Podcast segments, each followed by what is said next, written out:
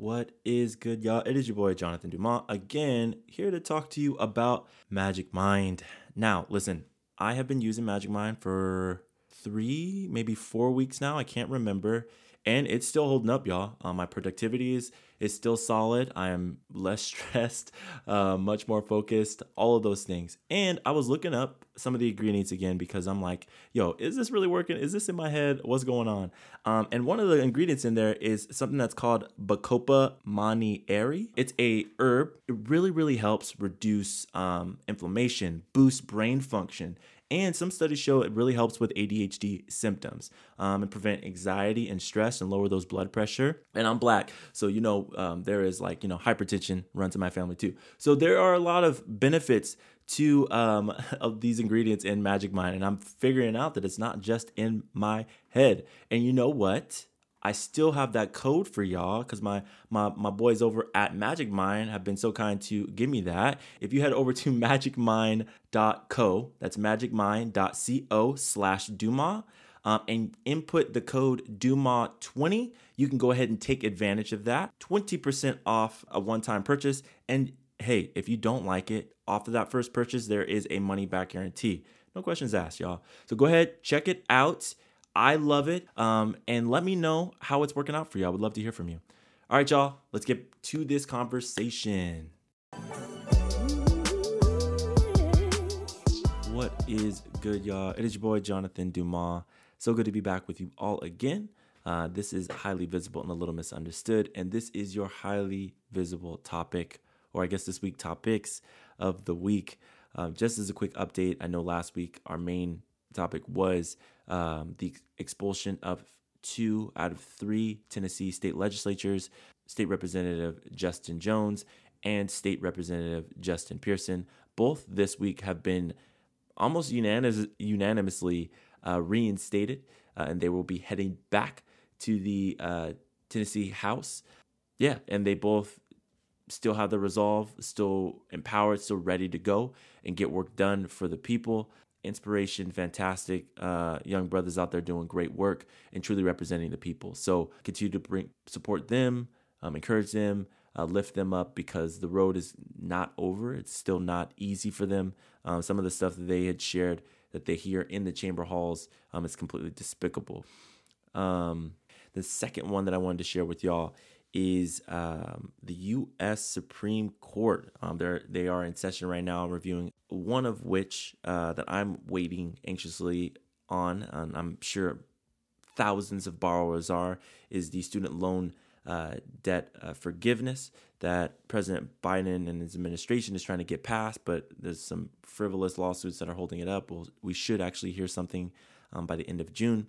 But this case actually has to deal with for-profit schools. So this week, the U.S. Supreme Court decided not to halt $6 billion in student debt settlement, according to an article from Reuters.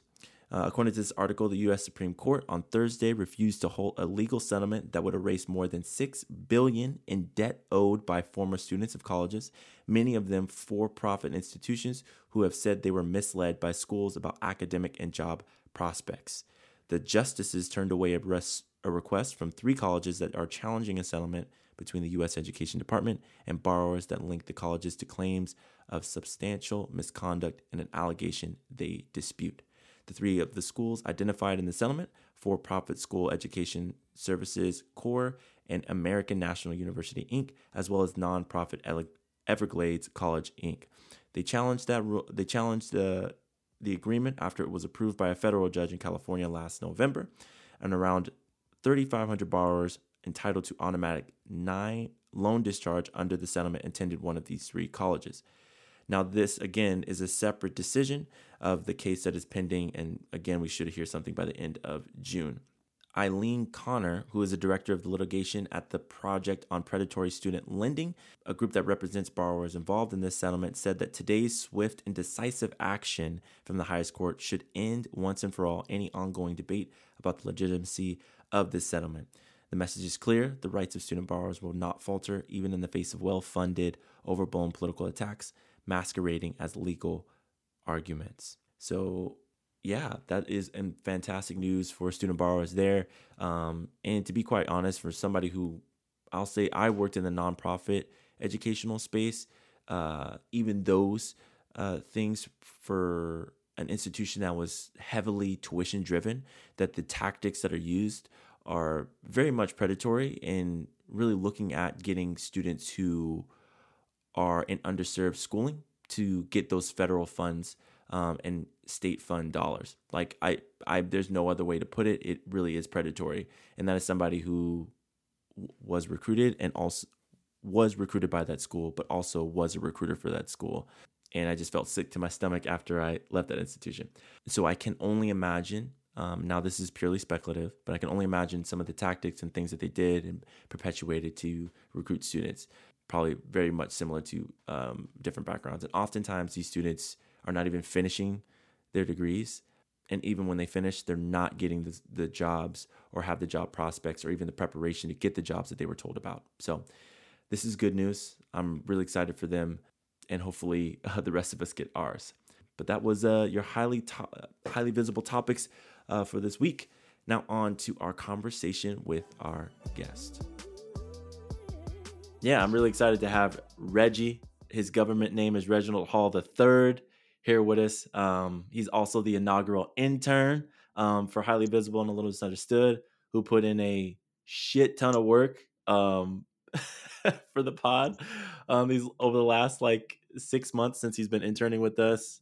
Incredibly grateful. Just want to say that out in public.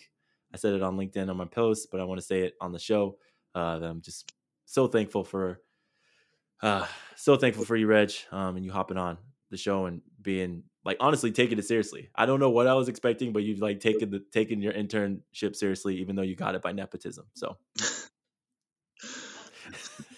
Thanks for having me, man. I've been a fan, and I'm just grateful to be a part of something, man.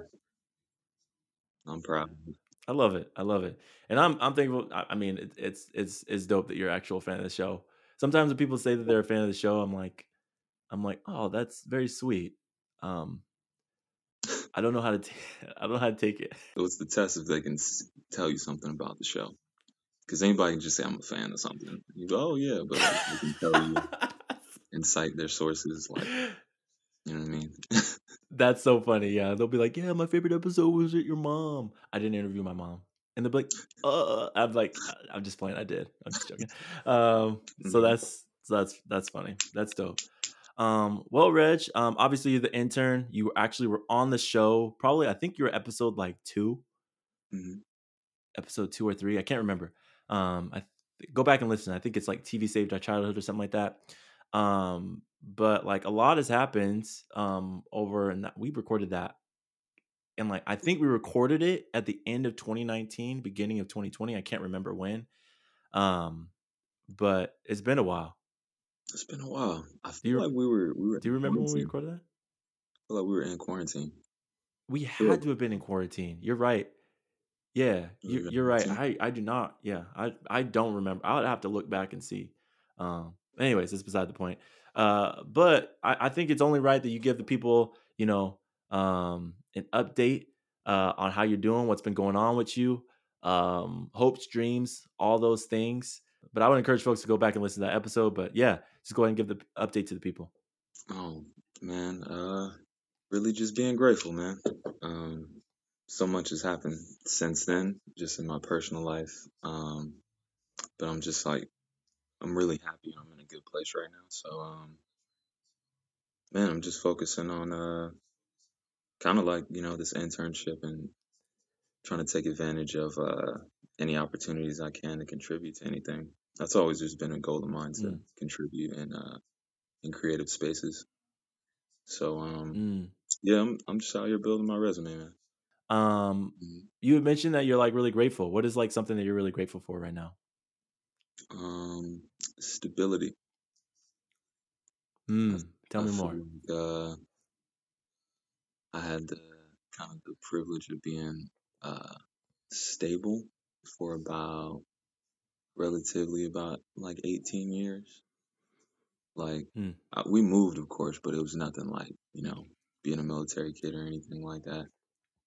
And kind of literally right after probably that that first interview, you know, the story moved goddamn 6-7 times in like 8 months or something like that. So man, yeah, I helped with almost all of those. You still got the scars. Oh. I'll never forget. Maybe we'll tell the story about the couch on this show, but that couch was absolutely absurd, bro. My goodness, absolutely absurd. I knew you were gonna say the couch. Oh my god, bro, I'll never forget that. But yeah, it's just I'm stable now, and that's part of why I'm just grateful. That's dope.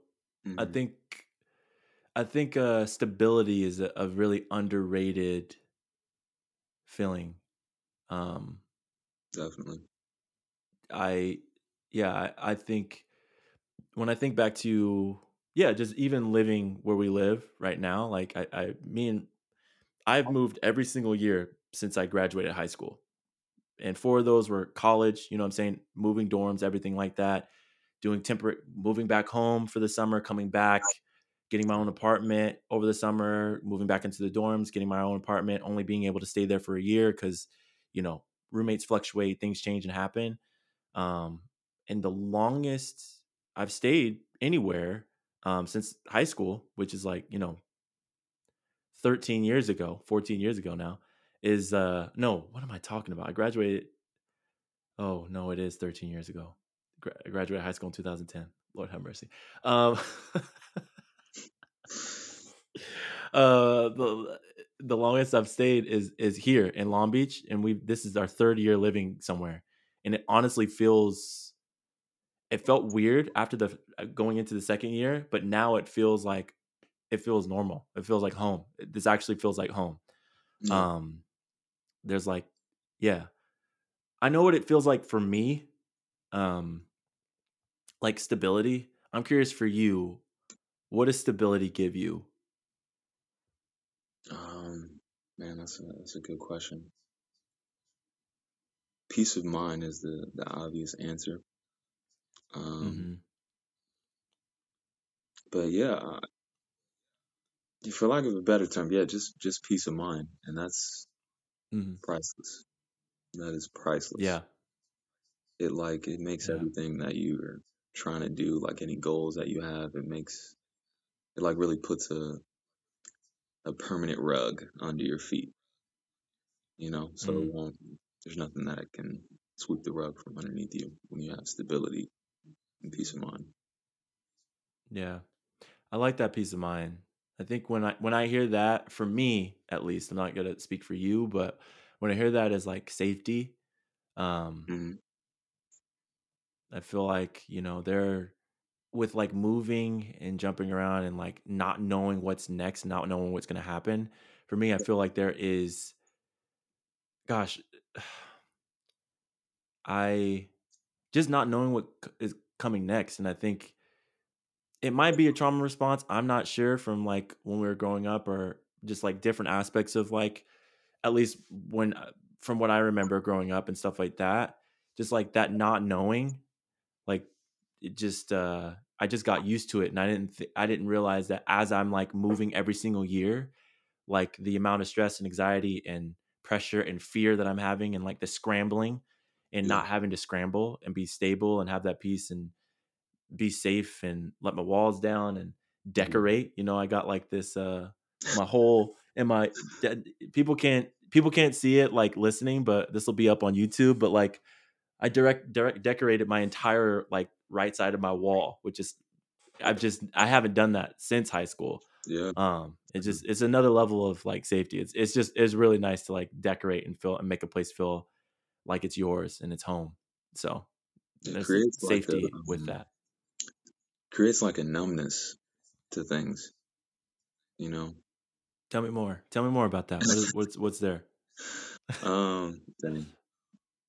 I know we got to move on from stuff, but like, no. Hey, this is how it goes, bro. We're going to get into it. It all of this connects to what we're talking about anyways. Okay. Yeah. It connects like it makes a numbness to like like a kid when they move a lot. Like, after a while, you're like, I don't need to really make friends like that. I don't need to hang up on the wall. I don't need to make myself a home anywhere. But it helps you enjoy things a little bit better, you know? Mm. Like, it's okay to make a friend every now and then. Okay to be nice to people. Yeah. You know, you're going to be here for a while, so you might as well, you know? Say hi to your neighbors. You might as well. You know, yeah, that's a really good point, Reg, because I think that resonates with me because, like, I think about, like, with the moving and the jumping around and, like, stuff like that, like, why would I make a friend? I'm going to lose them. Like, I'm not going to know you for very long. Mm-hmm. Why would I hang up with anything? Because I'm going to have to pack it up in a little bit. So there's no point. It just feels like all of those responses are actually ways that we're, like, trying to protect ourselves, right? Protect ourselves from what? That feeling of disappointment. I mean, heartbreak if we lose, like, a really close friend, or, you know, get involved with somebody or whatever. Or, there's, like, we're trying to find little ways to protect ourselves and not allowing ourselves to get there. Yeah, what are we doing to ourselves when we don't have that stability, we don't have that place to call home or feel safe or have that peace of mind? Exactly. And, like, even connecting with people, that's a really good point. It's like now not allowing yourself to connect with folks because you might not be around for a while. Mm-hmm. Damn. All right. Well, I love that. I think, well, here's the thing. I mean, you know, because we talked about this, that our topic is, like, Black masculinity, right? And I think that there's a lot of things that come into play when we think about, like, those the intersectional identities of Black and masculine. And there's all kinds of, like, societal things that put on us. And so, like, even that dialogue that we have just now about, like, what are you thankful for? What are you grateful for? Tell me more about that. What makes you feel safe? What peace of mind, all that stuff. It's so interesting that, like, I don't think I would have even asked a question or even thought to think deeper about those probably about 5 or 6 years ago. You know what I'm saying? Like, I would not have even asked that question. Cause as I said earlier, like, I was pretty unemotionally available. And to, like, leave room and space to ask those questions. There's actually some really raw stuff there and emotion stuff there. Like, we had talked about, like, we feel fear, or I said I felt a little fearful. I talked about safety, even, like, me as a man talking about, like, feeling safe, you know. There's some societal things of, like, you know, what makes you feel safe, or how you make you feel safe is, like, almost like this masculine, over masculine or hyper masculine idea of, like, I'm going to fight to protect my space, or create my space or whatever. And I think the idea of stability creating safety and it having me feel that way.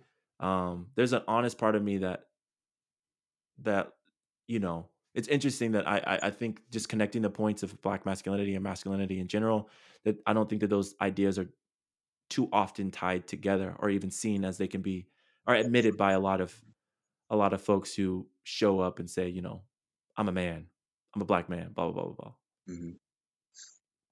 We've been told, like, a lot of stuff about, like, what masculinity is supposed to mean, what femininity is supposed to mean, what being Black is supposed to mean, what being a Black man is supposed to mean. But in particular to just masculinity, like, what does it mean to you?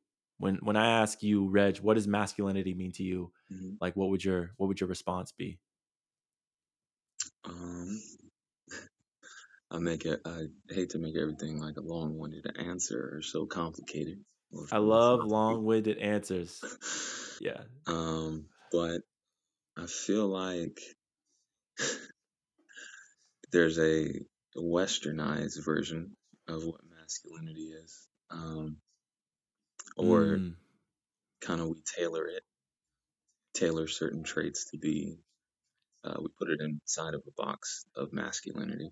I really feel like there's just human traits, and kind of society has taken these human traits and designated it to either femininity or masculinity. So To me personally, I'm really kind of gender neutral on a lot of things, from like clothes, like emotional things, or me personally, I like to subscribe to gender neutrality on a majority of things. Yeah, I leave that up to society. Why do you think that? To do that, what is masculinity? Because I don't have an answer. Yeah, no, that's a very nuanced answer of you, Reg. I love that, because like, is there a true answer to that? Right, if we truly think about it. What is masculinity, right? I think we need to ask the question is like, what does it mean to be human, right? And like, do you do these things? Do you not?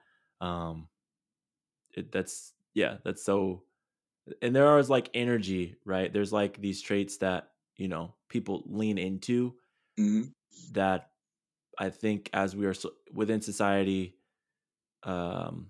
within our given culture, whatever have you, like lean towards whatever like side of that, right? Yeah, protector, nurturer, those things, right? But like as a man, you know, if I become a father, like my natural response actually is to be nurturer, like, and nurturer throughout their lives, not just like whether it's a son, daughter, or, you know, gender neutral, whatever have you, whatever gender they decide. Like my number one goal is to like love my child no matter what. And I will always like, my leaning is always to be a nurturer, you know what I'm saying? And that's completely okay. And that's a part of who I am. And that doesn't make me less or more masculine, or less or more feminine. I think it makes me human. It makes my desire to like care and love for somebody, so real, which that's just what comes to mind when I heard you say that. You know, there's something that you said that I was like, go ahead. Oh, you know what I like to think of it like? The animal kingdom is like, it's so diverse as far as so many different species on gender. Like some species, like it's a female who goes out and hunts, and it's the man that stays, like the male, that stays and nurtures the kid. And it's like, it's different from species to species, and like nobody cares. Like penguins. Yeah. Penguins hold the egg. Yeah. Don't they? Yeah. Mm-hmm. Yeah. And that exactly, like it kind of puts a fork in that whole argument when it's different against, different when, different in thousands of species, like it puts a hole, like what does this even matter? What are we talking about? Damn, Reggie, that's such a good goddamn point. 'Cause it's like, why do we feel the need to do that? Like there's really no point to doing that. Mm-hmm. It's like, if the point is to survive, I don't even know if the point is to survive. I guess the point is to live, right? Why wouldn't we do the things that is necessary, regardless of what that role is, to do that goal, right? Is to live, right?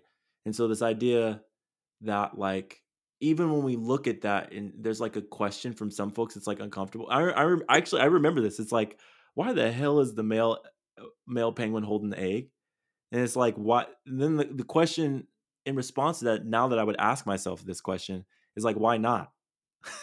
Like, it really doesn't matter who's holding the egg. Like the baby needs to survive. The baby needs to live, right? And so like that's the number one priority. And make it even deeper. Like, yeah. Go ask a penguin. You know what I mean? Yeah, yo, Flip.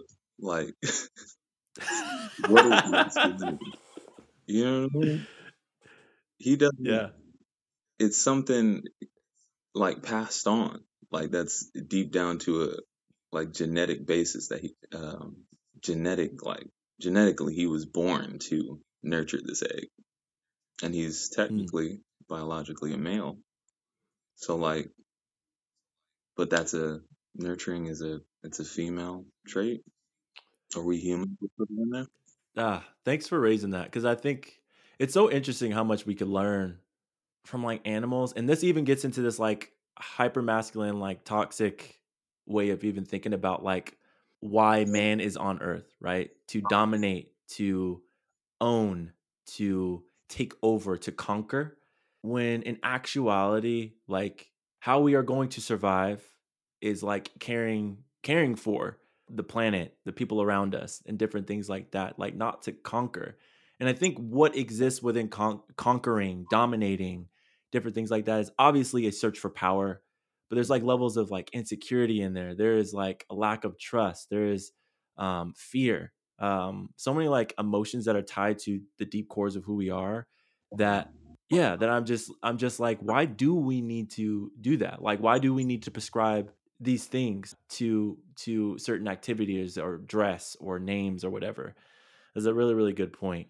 And we're learning from animals. That's so interesting that you brought that up. That's a really, really good point. So one of my many passions as well. We're going to the safari this Saturday. Oh, that's this Saturday. Yes. Oh, that's so dope. It's Reggie's birthday coming up, y'all. So, you know, he's about to hit 23. Man. Reg, okay, so I think we touched on this a little bit, but like, I'll just ask it more specifically. Why do you think we need to add these like boxes to different things, whether it be masculine, feminine, gender neutral, or genderqueer, whatever? Like, why do you think we need to add these boxes? I have no idea. It could be any number of reasons. Historically, could have started with like religion. That's a good one. I'm not all the way certain of why we have to put these boxes in. Yeah, that's the first thing I think of. Maybe like something way older than any of us. It's definitely older than us, because we continue to like the cycle. We just continue the cycles, right, until we choose to break them. Because it's like, again, going back to your point, like they're not necessarily necessary. We don't need them. Before, I probably would have had an answer. I would have been like, oh, because people need to make sense of the world. Without the labels, the world still makes sense. You know what I'm saying? Like we don't need the label for that to make sense, right? Like this sweater, like if I were to get, I'm not going to, well, I guess I could give this to Linz. Well, if I were to give this to like mom or like a, you know, or whatever, like, you know, and she put this sweater on, it would still mean the same thing. It said, oh, for those who can't see the sweater, it's, I'm about making my ancestors proud, and it has the Pan-African colors on here. But it's like that the sweater still makes sense, even though it's a quote unquote male sweater. But it could, I mean, in actuality, it's still unisex. Like you could still wear it. It doesn't really mean anything. These boxes don't make the world easier to comprehend or make the world make more sense. It really is for others to exert power, honestly. And I think, and I don't know if that's what you were hinting at when you said like faith or religion or governments or whatever, but like I think that's more so of what it is. And it's like, I believe the world exists or should be this way, and therefore everybody else needs to do it, i.e. what you said earlier of like very European or Western idea. Often, you know, when we think about that, it's like colonization, imperialism, so on and so forth, which, as a side note, America is one of the biggest imperialists in history. But continue. My goodness. I'll just drop that there. You made me think of something. Something else is like maybe sexuality as well, which is a whole other Pandora's box to open up. But maybe it's because of sexuality that it's so important. But even that, there's so much fluidity in the world with so many different species. So well, what does it matter to us, you know?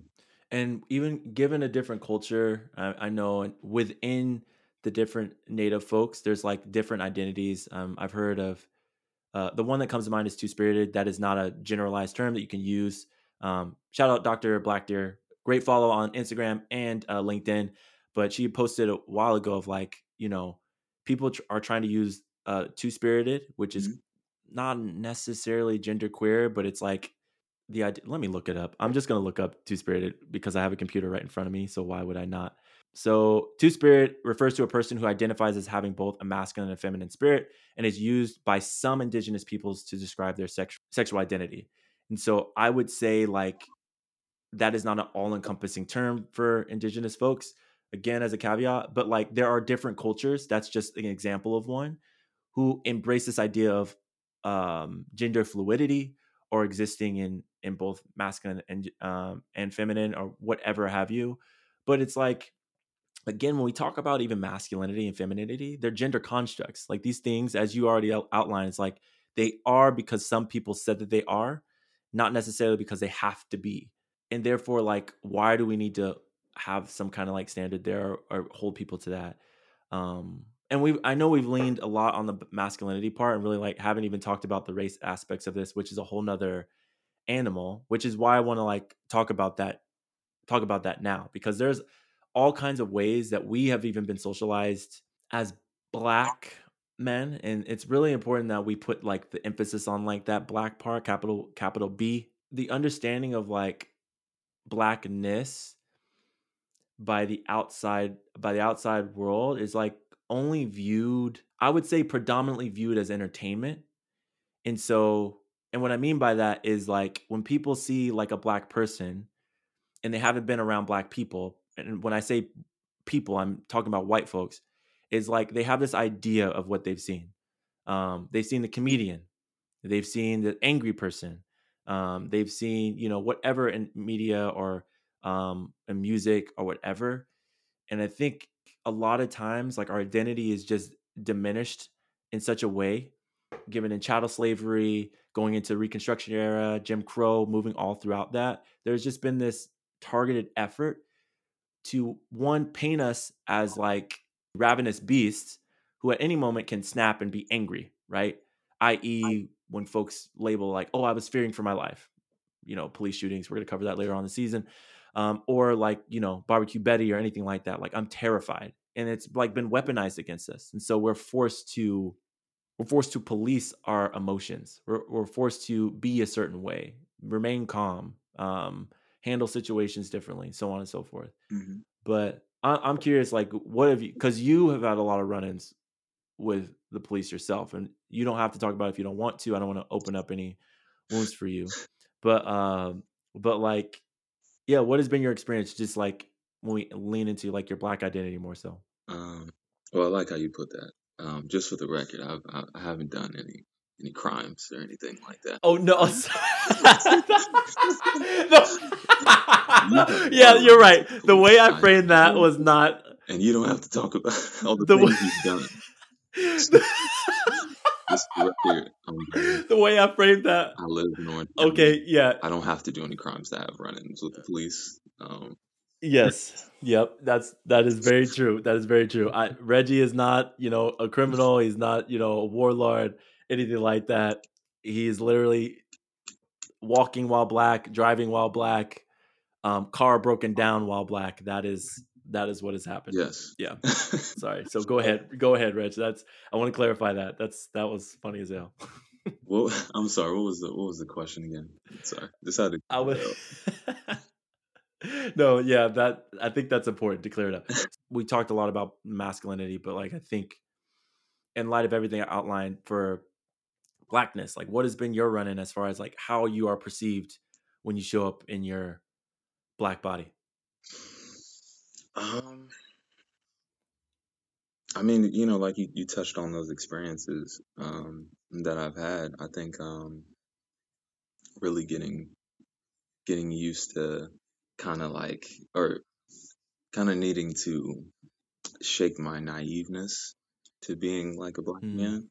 Like I never really want to think that that's the problem, you know, and like realizing when I'm in certain situations, like I'm not like, it sounds bad, but it's the truth. Like I'm not a person that's like broken down on the side of the road. Like I'm a Black man that's broken down, you know, at the gas station or something. So if I go up to people, it's not going to be like, oh, this person needs help. If I go up, like, excuse me, it's going to be like, you know what I mean? Like No, I don't have any money. I was just going to ask you for some jumper cables. Like, so. Yeah. Or I got jumper cables. I just need to jump. You know what I'm saying? It takes 2 minutes. You don't even have to get out of your car. You know? Exactly. Yeah. So I think that's been something like since I started driving. So maybe that shifted, like 17, 18, like knowing that this is just going to be life. Like now you're a black man and yeah, they might feel a certain kind of way about you, to put it nicely. Yeah. I don't know if that answered your question. No, it really, really did. I think it, and then some. I mean, I think a quote out of this, what I heard too, that is like, it's so, I don't know if everybody's going to get the weight of that, but like, I hope that they do. But like you'd said, like, you know, I'm not a human being broken down. I'm a black man. Or I'm not a human being broken down on the side of the road. My car's not, you know, asking for help. I'm a black man asking for help. And I think the cognitive dissonance, and maybe that's not the right word, but that's the word that comes up, of people. And oftentimes this is white folks, but it's not just white people that do this, that when we think about anti-blackness, it exists in every culture. Global. From every other race. It's globally. It really is globally. And we're going to talk about that in our blackness theme. But yeah, not to at the same time see this big black man. And I say big black man because Reggie's 6'4" and change, whatever. And 200 and some odd pounds. We don't need to get into it. I want people to like to the street. Like, hey, you ain't so big. You ain't so tough. I wasn't trying to be. But like that's the thing. It's like that's the cognitive dissonance, but they don't see they see a big black man, but they don't see a man. You know what I'm saying? They don't see a human being. And I think that's it. They don't see a human being, which that's weighty, Reg. That's hella weighty. And I think that's the duality that as black men or as black masculine presenting folks, as we show up and occupy space, like we are not perceived as fully human. Therefore, if we're not humans, we can't cry. We can't be fearful. We can't show any other emotion besides what is acceptable to you, what you deem okay. And if you do that so often, and you're shown that image so often, that like it's very easy not to allow space for people to be and exist wholly. I feel like maybe even take it a step further, what's acceptable to everybody else, you know? I remember one of these times that I just played a game and I tore my meniscus in the game, and it was on the New Year's Eve, and man, I was so upset. Like, I had a game I was really looking forward to that was coming up in like 2 or 3 weeks, and it was just something stupid that happened. I hurt myself, and I had to. My dad was out of town, so I had to drive myself like back home, and then there was no food in the house, so I had to like drive to the store, and like I cannot like move my left leg. And so yeah, I go and get gas, and this damn shouldn't have been procrastinating on getting gas. This is why you just get gas when you can. So I needed to get gas, my luck, and now I'm hurt. So I go to get gas, fill up my tank. No, I probably didn't fill up my tank. I was broke. I probably put like 5 in there, 5, 10. Anyway, put gas in my car. Go to start it up. Dead. And like I was saying about this, the perfect example is I would go up to people and before I can even get any words out. And I just remember that was like the glass shattering moment to me. I remember being so hurt. Like everybody was really being mean to me. Mm. And like, I couldn't believe it. I think I got in the car and I knew Dad was out of state, and there was absolutely, Mom was down the hill, nobody who was going to come and help me. And I remember being in the car and I'm sitting there and I really start crying.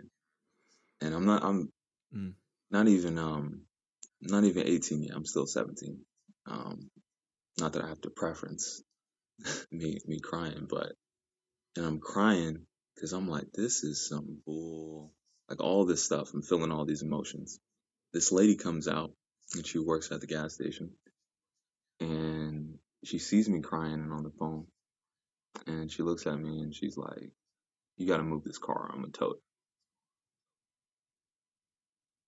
She didn't give a flying about nothing I had going on.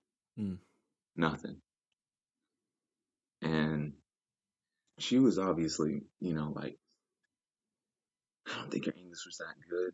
And so it's, yeah, she didn't care about nothing I had going on. And that really, that showed a lot to me.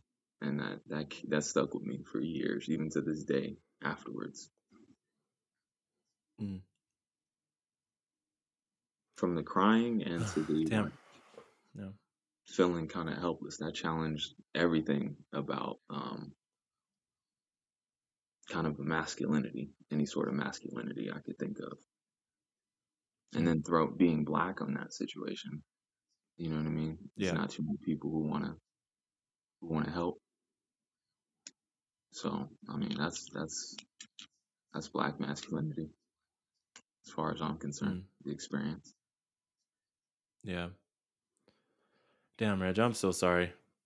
I'm sorry that happened to you. Story. That's what. No need to apologize about the long story. I love long stories. I like to just cut to the chase, but yeah.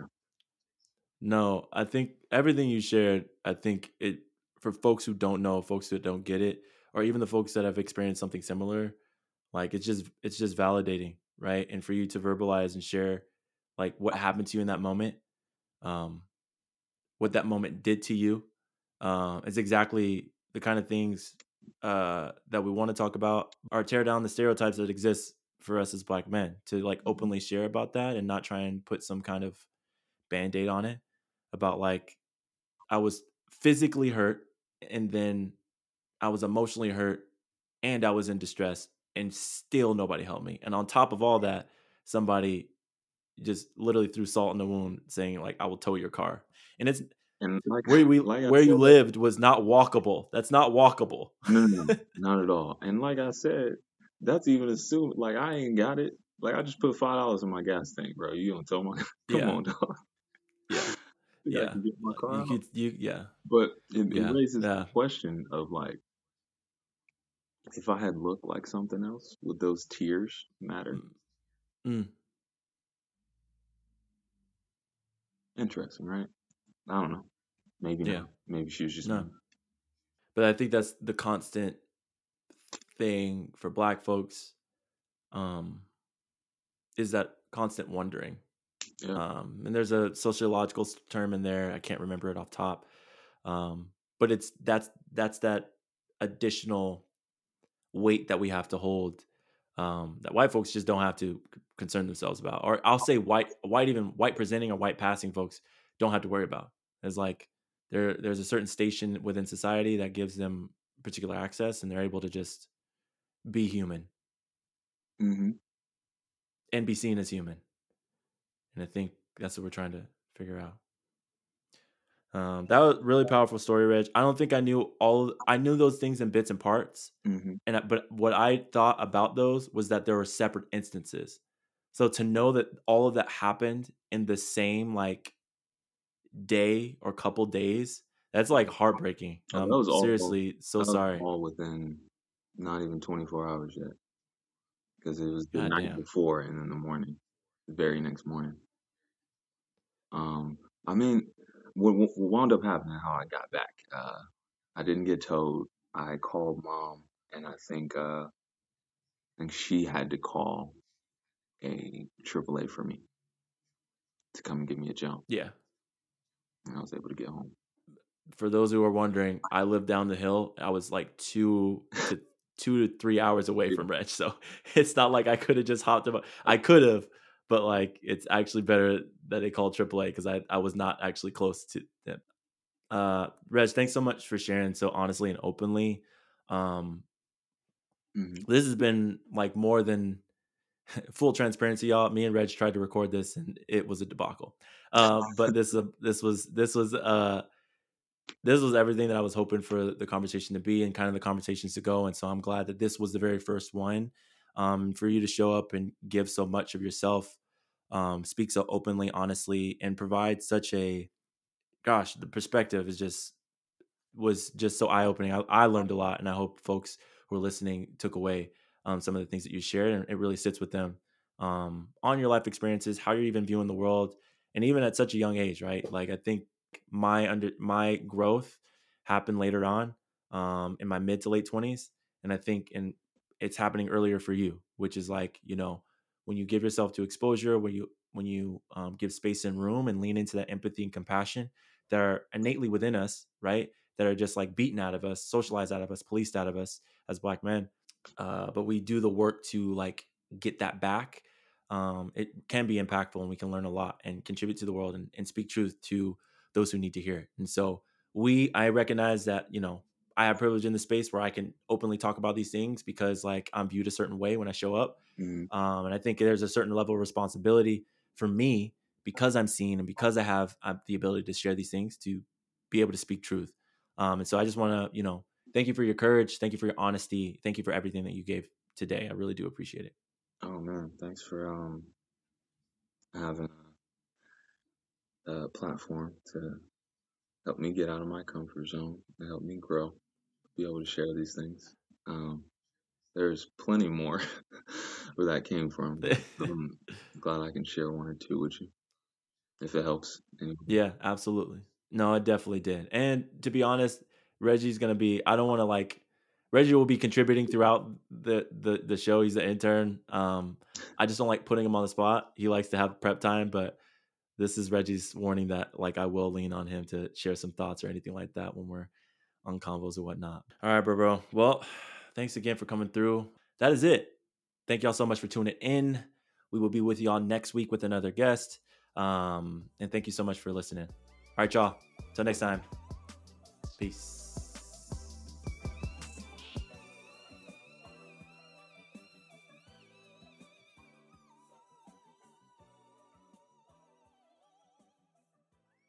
Oh, one more thing, y'all. Oh my gosh. So I'm going to go ahead and put into the show description a GoFundMe. So this one's kind of personal. Goodness. So my mom recently got married, and her husband actually, he had a massive stroke. I mean, he almost died about a year ago, and he's been recovering. It's actually been remarkable. He was told that, you know, he's not supposed to walk again, and he's making miraculous recovery. I actually just saw a picture of him standing next to my mom. But they're actually going to be having a ceremony at the end of this year in November, and I'm actually officiating, and I'm so excited about it. But their medical bills are exorbitant, and they just want to live a wonderful life. And so you've heard my mom on here. She's a wonderful, fantastic woman. Larry is awesome. I'm like just over the moon for my mom and Larry that they get to have a wedding at the end of the year. But those medical expenses are exorbitant.